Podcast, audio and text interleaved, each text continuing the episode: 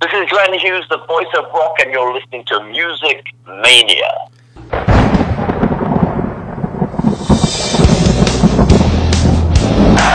You ready for some screaming heavy metal? We rock! but the evil that men do lives on. We're gonna bang your You are now listening to the Music Mania podcast, brought to you by CD Warehouse in Gladstone, the number one hard rock podcast in the Midwest, featuring hard hitting interviews with rock's living legends. And now, here's your host, Clint Schweitzer. And we are off and running here in the year 2018. It is late January, and we can't thank you enough for joining us here on the Music Mania podcast. I'm your host, Clint Schweitzer, and I'll tell you what, huge guest coming up today. We're going to be talking to one of the great power rock vocalists, in my opinion, of all time, in Jeff Scott Soto guys the things that he's done the bands he's been in uh, the work he's uh, been able to you know put out there over the years starting with uh, you know working with Yngwie Malmsteen back in the 80s to Axel Rudi Pell he's been in Journey he did uh, vocals for the movie Rockstar with Mark Wahlberg, and currently he just just released a, a solo album uh, recently, as well as an album with his supergroup Sons of Apollo. And I hesitate to use that term supergroup; that's just for lack of a better term. But a lot of great players in that one, uh, from Jason Bonham, Mike Portnoy. Billy Sheehan, Bumblefoot. This is just an, unbelievable outfit. The Psychotic Symphony, that is the latest album, voted one of the top five rock albums of 2017 uh, by Eddie Trunk. So, guys, Jeff Scott Soto, everything he's done. I'm for one, I'm a huge Axel Rudi Pell fan, uh, kind of a little known. Uh, I don't, I don't want to say little known, but here in America, a guy like Axel doesn't have some kind of a huge following. Uh, but what a German guitar wizard uh, is Axel Rudi Pell, and he's put out some amazing solo albums with great vocalists. Uh, Jeff Scott Soto was uh, just one of them. Johnny Gioeli is the current vocalist, and Axel Rudi Pell. They put out consistent material. It's great stuff, and, and Jeff, that's really kind of where I got to hear Jeff for the first time um, when he did the Eternal Prisoner album with Axel Rudi Pell, and uh, just on onward and upward for for Jeff. He's always busy. He'll talk about the fact that he doesn't really like to sleep. He's just out there doing his thing. He of course also appears with the Trans Siberian Orchestra, and I was able to see him uh, in, in the guys and, and the and the gals back in uh, December. What a what a production that is, and that's kind of where I got the idea to get a hold of him to do this, and I'm glad I did. Great stuff with Jeff Scott Soto we were able to catch up uh, a couple weeks ago and just now uh, been backlogged with interviews, which is a good thing. So just now getting up Jeff's, and we're going to go ahead and head to that in just a moment. But before we do that, I got to talk about our sponsor, CD Warehouse in Gladstone, Missouri. Guys, for over 20 years, a staple of the Northland, it is where I bought 90% of the music I own to this day. Look up my guy Randy Ringer there at CD Warehouse. No one better buy, sell, and trade, DVDs, CDs, vinyl, and much more. Guys, that CD Warehouse in Gladstone, believe me, there's nothing like them in all of Kansas City. Oh, doing great, man. We really appreciate you joining us, man. I know uh, this has been quite a busy year for you, man, 2017, so I'm sure more of the same. I, I was wondering if your New Year's resolution for this year was to get some sleep. I mean, Nah, sleep is sleep is for the uh, the, the wimps. absolutely. I, I only need sleep when I when I pass out. That's right, man. Well, it's been like I said. awake, I'm ready to go. hey, that's that's it. That's hey, that's the that same more for you than it is for me because uh, this has been you know of course I'm from the Midwest here, Jeff. I'm hearing it right as we speak right now outside here. It is like sleeting and snowing. It's like six degrees. Oh so you know, God. yeah, not for everyone. Well, yeah, I, I don't want to brag or anything, but outside it's a, it's a it's a balmy 73 degrees. The sun is basically blazing through my window, so. Well, and people, well, people in L. expensive to live in California. Yeah, I was gonna say, well, people in LA scramble to put coats on at 73 degrees, right? Exactly. Nobody knew. We, it rained for a day and a half over here. Nobody knew how to drive. Nobody knew what to do when the when the water started coming down. Oh man, I was out there a couple years ago uh, for the Rose Bowl, and it was uh, kind of cold. You know, it was like it was in the '60s, and it was just like people. I have never seen anything like the panic that had set in there and in the greater LA area. It was something else. I was like, "Come out to Kansas City, man! I'll show you. I'll get. You know, we got some good barbecue out here, but aside from that, I can't offer much. I can tell you that." hey, you know what? I I think the Chiefs. It's my son's favorite team, and uh, I, I, I watch them now. I follow them now because of my son. So uh, you, You- know, they, they have a lot of uh, a lot of potential. They keep growing, and I, I think they can uh, they can do some good things in the new in the next. You you are absolutely kidding me right now. Your son is a Chiefs fan. Now uh, you know you're uh, we do cover sports on this show as well. Do tons of sports. Chiefs since I mean the Chiefs just lost a playoff game, Jeff, not five days ago in another disastrous fashion. And I can't believe I'm talking with someone that has the burden of being a Chiefs fan, especially that's not from here. That's just oh. And It's- for you, yeah, it, it's funny because I, I wear my Chiefs shirt on uh, on the Trans-Siberian Orchestra tour because it's a long sleeve, and people thinking, "Are you just sucking up, or you, do you really watch this team?" It's like, no, man, I, I I don't wear teams unless they're actually something I watch or I'm into. I wear Steelers and Chiefs. That's it. Well, that's, that's amazing because I just saw you uh, um, perform here in Kansas City with the Trans Siberian Orchestra, you know, right before Christmas. And I, I guess I had such bad seats I couldn't see the shirt, so I would have had to give you, you know, I'd had to said something to you about that. But uh, no, it's all, you know, I want to start there because Trans Siberian Orchestra, man, this was actually my first time uh, seeing the show, and I mean, I was blown away. Jeff. I mean, you've been with them this outfit for over for ten years or so. The production is top notch, musicianship. I've never seen anything like it. I don't know why it took me so long, but I saw the show and man, it was unbelievable. It was so great to see you guys here in Kansas City. Well, you know, TSO is the, the biggest unknown band on the planet. I mean, there are a lot of people that don't know about TSO. They might have heard about it. A lot of people haven't seen it. But then, and then you look, uh, you look at the numbers. You go, if for, for a band that nobody knows about, we're selling selling out arenas. It's it's pretty insane.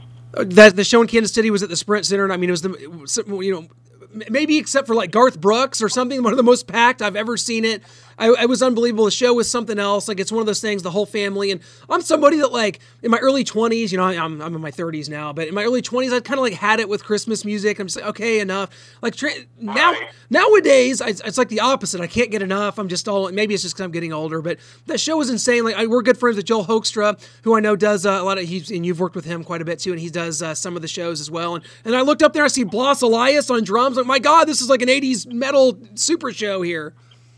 Yeah, it, it was great to have with us. I've known him. I've known him since I, even before Slaughter because I actually auditioned him for something that uh, I was working on in 1987, which was the uh, the Kuni project. I don't know if you you know the the uh, the kind of deep crevices of my career. Yes. I worked with this Japanese guitar player in uh, the late 80s, and when we were looking for the lineup to complete it, I, I checked Blas out. Strangely enough, I didn't think he had the goods to. Uh, to, to join us at that time. So we didn't fly him out. We didn't get to uh, check him out further. And next thing you know, he he goes and joins. Or he, he's basically starting up with Slaughter. So it's a small world, and you just never know who you're going to go full circle with. Absolutely, and you're connected to so many of these guys. And I want to talk, uh, you know, as we talked about you being busy. I'm referring, of course, to, to two albums that you were a part of, um, and your solo album, which I want to start with, which is which is fantastic. I think uh, Decibel Geek podcast had uh, "Feels Like Forever" ranked as uh, their number one ballad of the year. This is a, just a tremendous album. You know, kind of more of your melodic hard rock side. Um, just kind of talk to us about uh, the album. I know Frontiers, man, you partnered with them for a lot of years, and they are awesome about putting out albums like this. Great album, can't recommend it enough. What's the reception been like?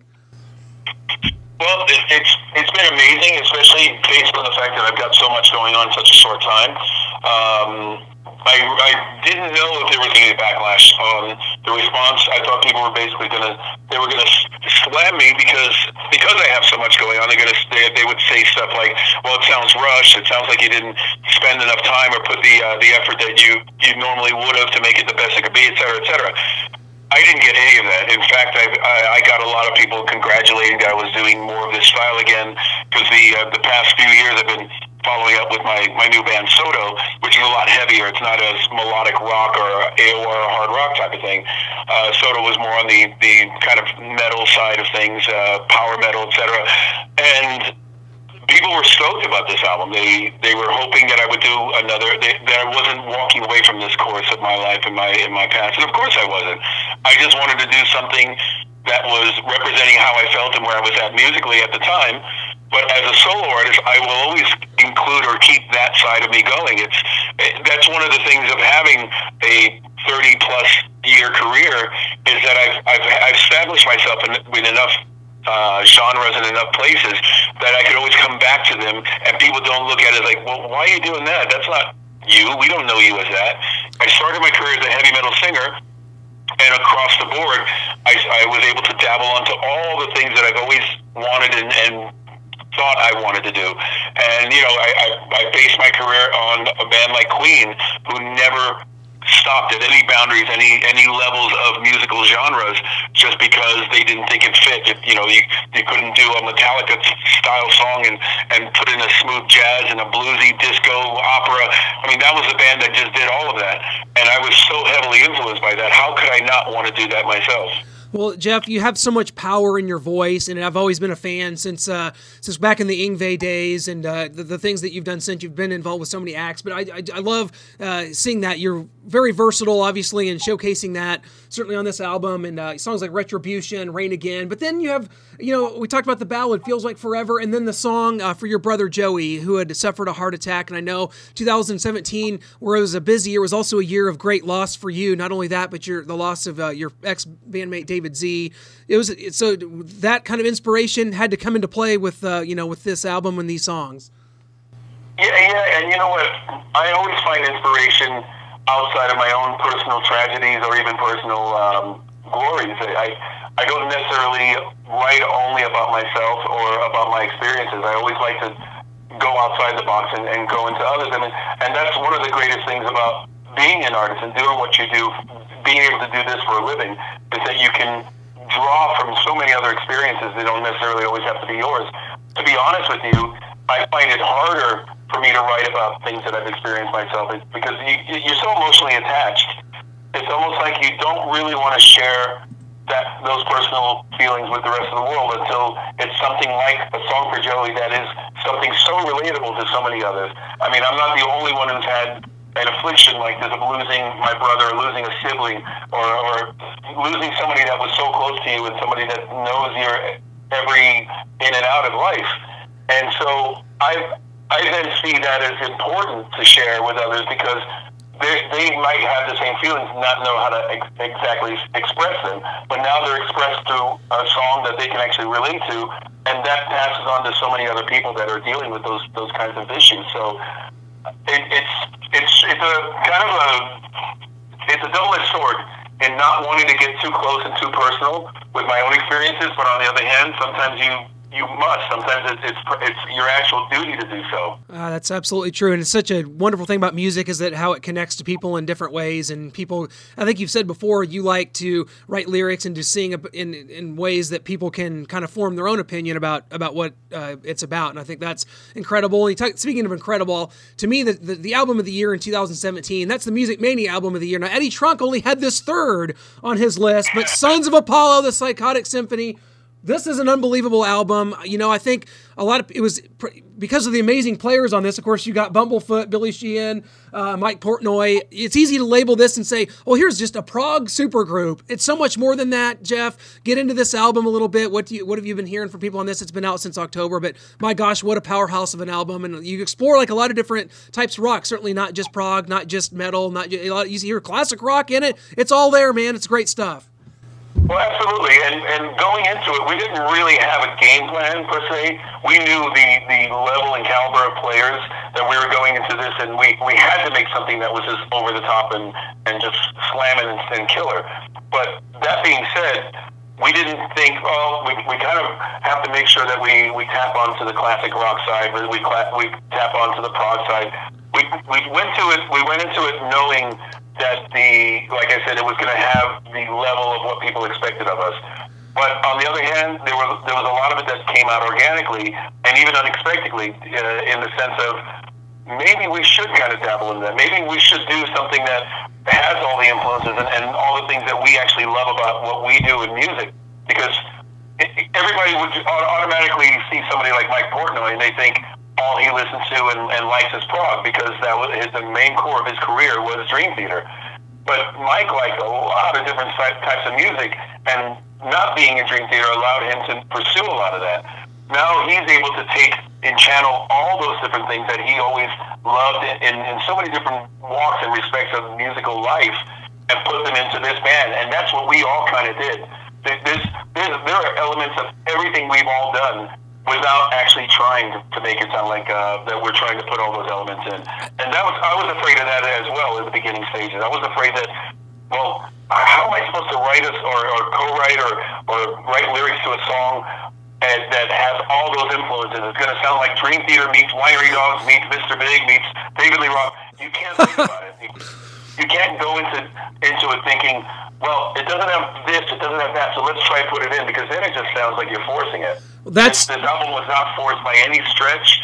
Everything about it just kind of happened, and you know, from the from the way the guys actually wrote the material together in the studio, they they booked the studio for ten days with a few keyboard ideas, and they came out with all the music for this album in ten days before I got back from the Soto tour. I came home, and, and then I went into the studio with Mike and Derek, and we chiseled out the melodies and the lyrics together.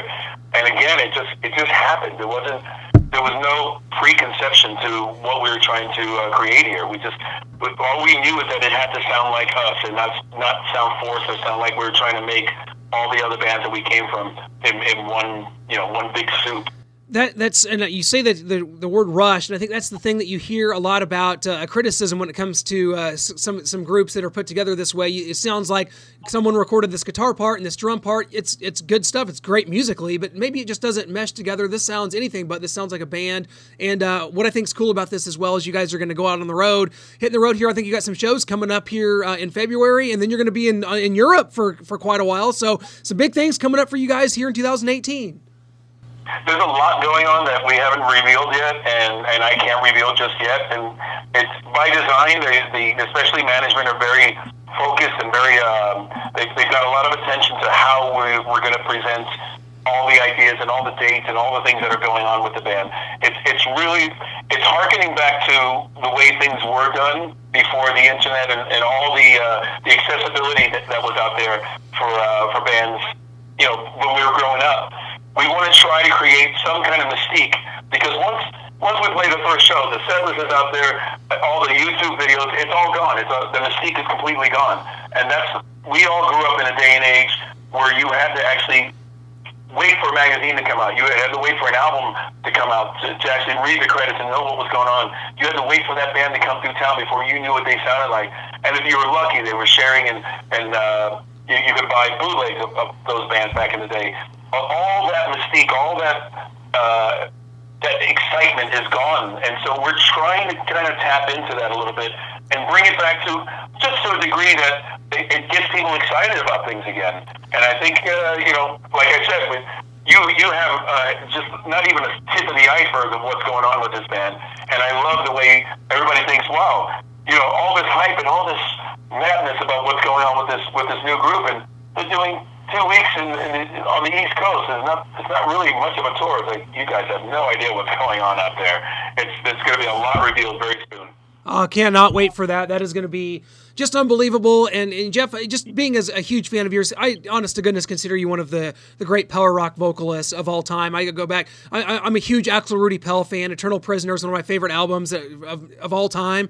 Uh, and so I, I know that's sort of like a part of your career that probably, you know, maybe not a lot of people ask about, but I'm a huge Axel fan. I loved your work there from uh, Black Moon Pyramid and the ballads. Like, just, I, you know, I've always just want to get your take on, on working with Axel because I believe uh, up at that point, of course, he'd done the band Steeler. He does, uh, and, Eternal Prisoner was his first sort of solo venture. Just kind of talk about how you got mixed up with him and, and working with him for those years and those albums, because I love every one of them. Well, that was uh, with Axel. I I got involved with him when after the the um, what was it? The, the, what was his second solo album? Was it was Eternal Prisoner, wasn't it? Yes, yeah, yeah. Eternal Prisoner, '92, yeah. That's the one that uh, Rob Rock sang on. You you sang on no, I, you sang on Eternal Prisoner. Uh, the one before, I remember the name, the name of that. Yeah. Oh boy. Anyways, the, the one he did before that with Rob Rock, they they uh, the label wanted to line up some some tour dates, and Rob couldn't sing them, so he got a hold of, I think he got uh, Rob or somebody got a hold of Roy Z. Because Roy Z knows Rob really well. He's worked with him a bunch of times. And Roy called me and said, Hey, this is German guy released a new album. He wants to do some dates and it's not a long tour. It could be some decent money. You know, do you want to do? Can I pass on your number? I went to high school with Roy so I've known Roy since before he became anything. so it's kind of cool to uh, to be able to share now to be able to, to trade off uh, references with the guy. So uh, Axel called me. I, he, he sent me the album. I, I said, "This sounds great. I'd love to do it." I was not busy at the time, and that's where we we sparked up a great friendship, and that friendship lasts to this day. Uh, that first road show was great. From that, Axel asked me to sing on the uh, the next album, Eternal Prisoner, and and we just we went on from there. We we went on to do a few albums together and a few tours, and and I, I love the guy. I, I absolutely love this guy. His music is his music. Everything about what, what he what I did for him was for his marquee. It's not necessarily my cup of tea. I'm not really drawing from what he does in my own music. But needless to say, I enjoyed touring with him. I enjoyed doing those records with him, and I I would never frown upon doing something with him in the near future. Yes, and it was Nasty Reputation was the one that was before that. I just just Reputation. yeah, yeah, that was it. Now, wonderful time, and, and Jeff, of course, I mean, all the things you've done. We could get into to, to Journey and WT. And you've done so many things, but you know, I, we just um, talked to Rudy uh, Sarzo uh, not long ago on the show, and the, the, of course, he was a part of the film Hired Gun, and that film kind of got me thinking about you and all the things you've done, and the, and the you talked about just then working with Axel Rudi Pell, maybe not the kind of music that you would uh, you know pursue in your solo ventures, but today, and, th- and and I think that maybe this goes for a lot of people. It seems to me like you're maybe more in a place of, of kind of working and going forward with personal happiness and personal accomplishment versus a lot of these people. If you've seen the film Hired Gun, that you know they go out, you know, some, someone like you know Jason Hook who plays with Mandy Moore and stuff like that. Like, you, is, would you say that you're in a place right now that like personal happiness kind of goes beyond you know, necessarily getting a gig that you know is going to you know maybe go on and, and, and, and pay well and stuff like that. But what how, what's your take on that? Well, you know, it's it, uh, first of all, I love that movie. I've, I've Yeah. good friends with Fran Strine since uh, since be- before the movie was uh, being released, and I now I curse him for not putting me in it. but um, the the idea of and, and that's I love the fact that Jason comes from the same pedigree that we we basically wanted to just do music for a living at whatever cost. I mean, you, you, we we didn't just say, you know what, I'm committed to only this musically, genre-wise. I I love music overall. I, I like I said about Queen, it goes the same for so many other bands and so many other influences that got me to who I am and what I am as a singer, as a writer, as an artist. Without all of those influences, I wouldn't be able to tap into all the things that I've been able to do through the years. And needless to say, those things that that ideal and those influences helped me into doing other things from my disco cover band, the Boogie Nights, that I did for about five years, to um, to even a, solo album like Beautiful Mess, which was a little funkier, a little more soul R and B rock oriented. I, I love tapping all, into the, all those different things and seeing somebody like Jason who said, you know what, I'm a hard rock guitar player, but I'm not going to limit myself because if I do that, I'm basically just going to be living off macaroni and cheese box uh, boxes for the for the next few years. He made sure that he, if it was a gig, he adapted to it. He made it the best he possibly could, and he won people over. And that's how he was able to use those stepping to, stepping stones to get into uh, Five Finger Death Punch. And I guess I always looked at it the same way. I might have been, I was crucified for it back in the day. Back in the 80s or early 90s, I got belted from this stuff because people would say, "Oh, he's he's a, he's all over the map. He doesn't know what he wants, where he is musically. He can't stay with one band. Why is he always doing so many different projects?" But you know what? If, aside of the fact that I get bored easily with just one genre of music, I needed to express myself. I needed to tap into those different things to kind of find where's going to be the core side of what I want to do for a living and what I wanted to do even for my own material. And I, without all those things, I wouldn't have been able to find that. And it gave not only gave me the opportunity to make a living, I didn't have to get a day job for the past 30 plus years, but it also gave me the opportunity to challenge myself creatively and put my name out there in so many different aspects to doing jingles, to doing the movie Rockstar, to doing so many things I, I would have missed out on had I just focused on one thing. Now, it's worked for a band like Metallica. Those guys didn't have to venture off and play on other people's records and, and do side bands and all that. They focused on one thing and they made it happen. I would have loved nothing more than to be able to do that. But then, personally, deep down, I would have felt cheated. I would have felt cheated to, my, to myself and the people that I could have actually been sharing something different and new with. Absolutely, that is a wonderfully said, and I couldn't agree more. And I'm glad that you've been able to to have that and to, to continue on into into all the projects you're going to be doing. We look forward to that. And before I let you go, Jeff, I've got to I've got to share a personal story with you. Uh, you talked about Rockstar, which I'm and I'm not I'm a huge fan of the soundtrack, huge fan of the film. But I, I I was in high school when it came out, Jeff, and I had a hilarious moment where I took a date to see that film, and afterwards the girl told me she goes, you know what, Mark Wahlberg he I can't believe it, but he sings so good. He's an amazing singer. He's so good. He just he sings like a rock. He's a, he's a rock star. He should be a rock star. And I was like, wait. And I was like, you know, my cynicism. Wait, not so fast. My friend, let me tell you about Jeff Scott Soto, who sings those songs, and I know, of course, a singer from Steelheart as well. But uh, that I, am a huge fan of those songs, Jeff. That was uh, something that, to me that um, you know, Rockstar I think is an underrated film to, to be honest. And uh, I just kind of wanted to see what your experience was recording those. And I think today you still, you know, in your solo stuff, you'll still sing one of those songs from time to time, stand up and shout or something like that. Just what was your experience with that film and kind of how do you see it now, like 16 years later? Well, first of all, I'll, I'll dispel the, the rumors or the false the false information that seems to be it's convoluted out there because obviously as soon as they say my name, Rockstar Stand Up and Shout, they automatically think I sang for Mark Wahlberg. I think you probably know, but uh, a lot of people don't realize that that uh, Mili Matijevic from uh, Steelheart sang for Mark. My voice is for the original singer, the Bobby Beers character yes. in the movie, the guy that pulls the wig off, Jason Flemyng. Um, I was the more mature, I'll get to that in a second. So I didn't sing for Mark Wahlberg. I auditioned originally to sing for Mark Wahlberg's voice, but the director of the movie thought my voice sounded too seasoned, too husky, too veteran sounding. Therefore, my voice was placed for the original singer that uh, that left the band. And Mark Wahlberg needed a younger, kind of greener sound, which uh, was was able to. Uh, he was able to kind of cop more. So um, I got that gig because I spent about I did the last uh, what is it five or six records within the, the last years of Tom Werman's producing career. He I, I started with Stryper when Stryper did their Against the Law album. Those guys I've been friends with since I was with Yngwie since 1985.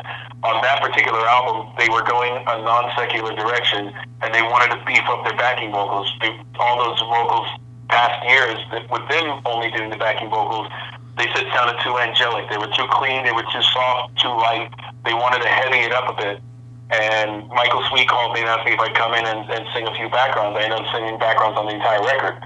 Uh, that's when I met Tom Werman, who was also very impressed with how quickly I worked, um, how I could come up with harmonies. I, I, I would help them kind of create where we were going to go and, and just nailed them on first take. And he loved how fast I worked and and how uh, versatile my voice was. So he hired me for the next five or six records he was working on, from Steelheart's second album, Lita Ford's Dangerous Curves, et cetera, et cetera, until the final album he did before he uh, retired, which I think was a band called Pariah.